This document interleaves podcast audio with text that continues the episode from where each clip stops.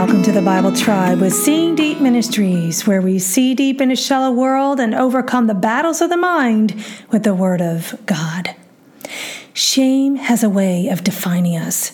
We feel we cannot escape its reach.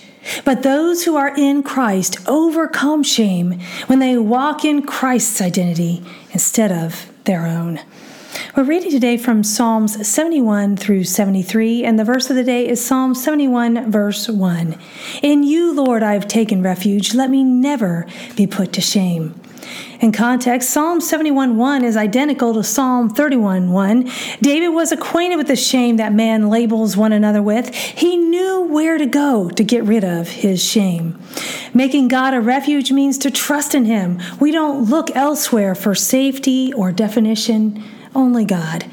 Christ came to reveal his identity and salvation to us that we would adopt his identity and let go of ours.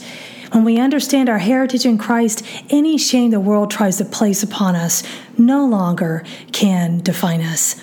The world's methods of shame removal don't last, but Christ's redemption paid for all of our sin and shame.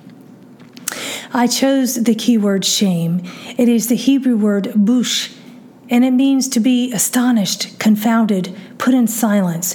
The enemy uses shame as a tactic to silence God's people. We're not enough, and we know it, but Christ is our righteousness. Shame is a silent power that is given power by our acknowledgement of it, but we cannot rid ourselves of shame just by saying so. Christ overcame shame, and we can too. Shame minimizes our worth, but God gives us our worth. Thought of the day hiding shame does not heal it. Application Hiding shame has a way of establishing its presence in our lives. Admitting our needs sets us free from shame as we rely on God for identity, not our performance or man's assertion of our worth.